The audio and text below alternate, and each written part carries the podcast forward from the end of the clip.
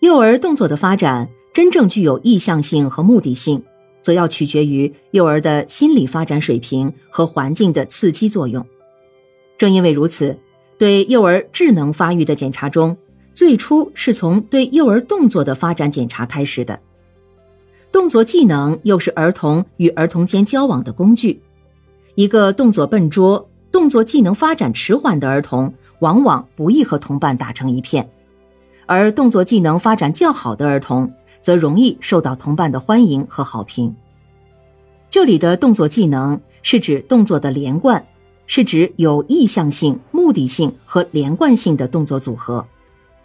在幼儿的社会性交往中，动作发展水平具有重要意义。正因为如此，皮亚杰认为。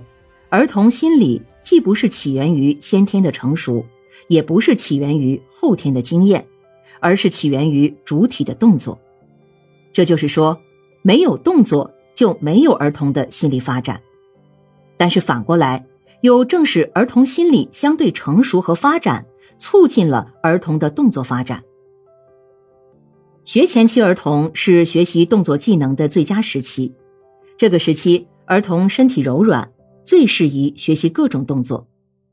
从心理发展来看，由于具备了一定的发展基础，有助于幼儿动作的发展。加之他们喜欢模仿，喜欢不厌其烦的重复同一个动作，不怕失败，所以容易学到许多动作。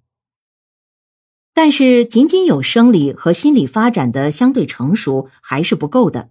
因为这不能产生强烈的活动动机。也不能形成有目的、有意向的动作，